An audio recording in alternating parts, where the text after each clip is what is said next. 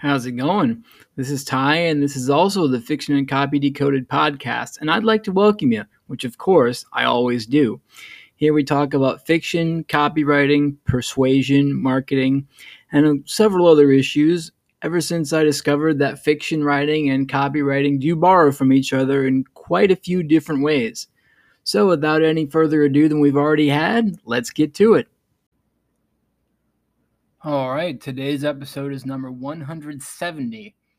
The episode that this post and episode combination that are connected in this particular way for today is titled Becoming the Business Editor at a Publishing House Almost Overnight and Why It Doesn't Matter.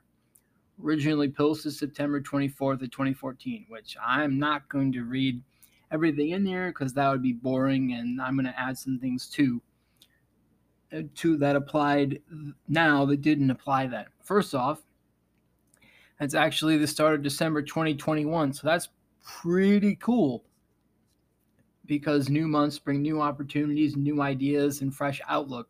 I've, I've found. And it's helpful to dig into that uh, to help with creativity and what have you. The main point of this post actually being as far as like creative endeavors or really any endeavors in business, it doesn't matter when, where, or how you start. Because I had started out as this particular uh, publishing house, very very small house, as a proofreader a couple years back, just just proofreading stuff because generally that's if you work your way up the hierarchy, how they normally do it, that's where they put you. If they're not sure about your ability and so on. It was kind of a work my way up kind of situation, but part part of it was, part of it wasn't because I started out as a proofreader, and then things kind of were going okay. And then one manager got a recommendation from another manager. I'd proofread for this one manager to get me on the horn to edit for this new manager because I was familiar with the author's work because he wrote both books that these managers are working on. They're working on one each. And I, of course, had been asked, since I had been a proofreader, they knew about me. And I thinking, asking for more work as far as that goes, because I was enjoying it despite how it started, which I didn't actually talk about here. I may talk about it before, or should say before, later. If not in this episode, if I can think of it to be another episode. Okay, so after a few emails back and forth uh, to get details and expectations ironed out, it's really important to do that too, because as an aside, because to say we'll figure things out, sometimes that falls short. Really, it does okay, I got an email introduction to the author I'll be working with. And I was carbon copied onto the welcome email. The manager gave the author about me. A few sentences in, I read this word. The, I read, I'd like to introduce you to Ty. He's our business editor. And just like that, I became a business editor. No pitching, no award ceremony necessary. And I, I didn't treat it as a title because I usually don't care about that stuff.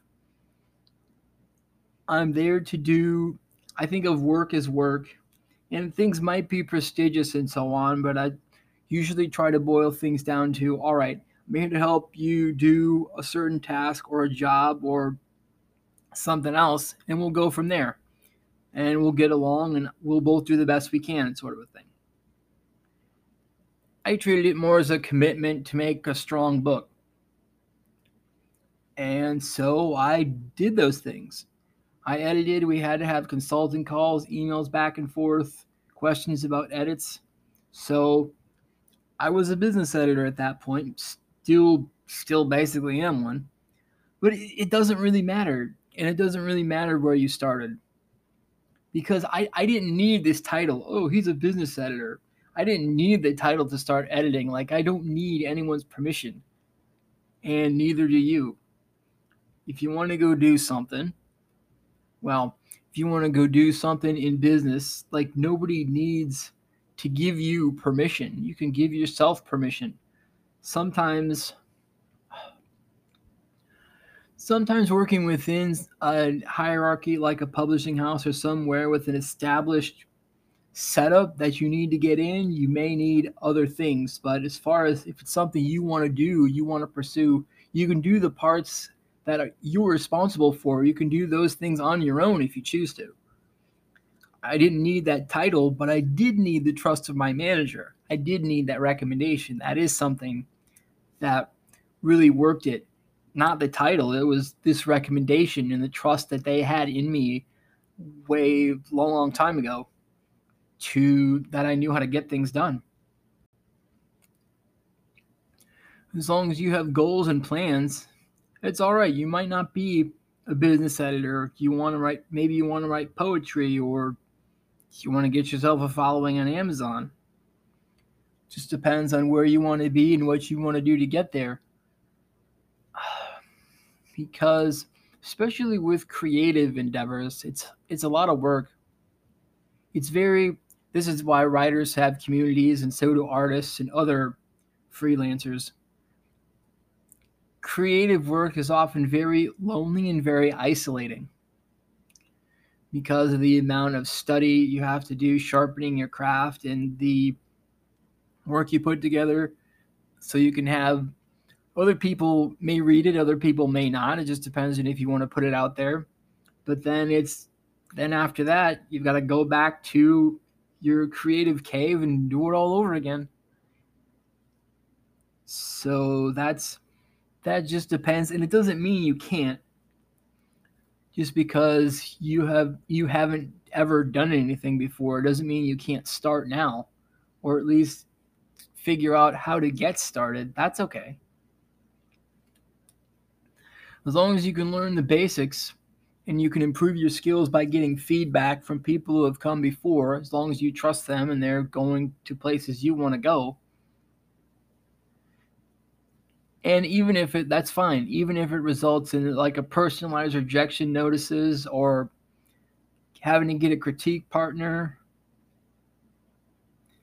The principle because principles stay the same but details that change are changing like with social media, online video, like Facebook hasn't been around for very long. Well, I shouldn't say it's been around for quite a long time, as well as Google, but it hasn't been around as, say, the written word or the idea of language. Those two things have been along for quite a long time. Facebook and Google are just different mechanisms and different ideas, different concepts strung together that take advantage of language and other details. Writing is about being in one place and getting to another place.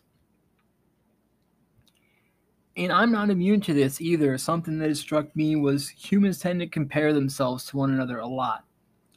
If that they want they, they want what someone else has. And it can be encouraging or discouraging because a lot of people would say, "Oh, so and so encourages me because they got to the place where I want to be, and I can get there too because I see them do it if they're a close personal friend or what have you." Other times it can be discouraging because we think of like the overnight success, quote unquote, where we don't see all the blood, sweat, and tears that went on in the background for sometimes decades to get that writer or that person to where they were. As long as you know what that person went through to get where they are, it can be somewhat encouraging. Like uh, Stephen King throwing the first part of his novel in the trash and having his wife dig it out and read it. And she said, "You know what? Hey, this is this is really good. You should do something with this." And it's like all it takes sometimes is that one person or that one success that you build on. Now, I'm not saying that everybody listening to this, or even for me, that going to have the success of Stephen King, because Stephen King is in a class by himself, of course. But there are certain bumps along the way that a lot of creative people go through that are going to be very similar. That will have to be weathered. And even the greatest, Stephen King, one of the greatest writers probably to ever write, went through it too. That's the encouraging part. And I need to tell myself more often about those things too. Like I'm top of the list on that.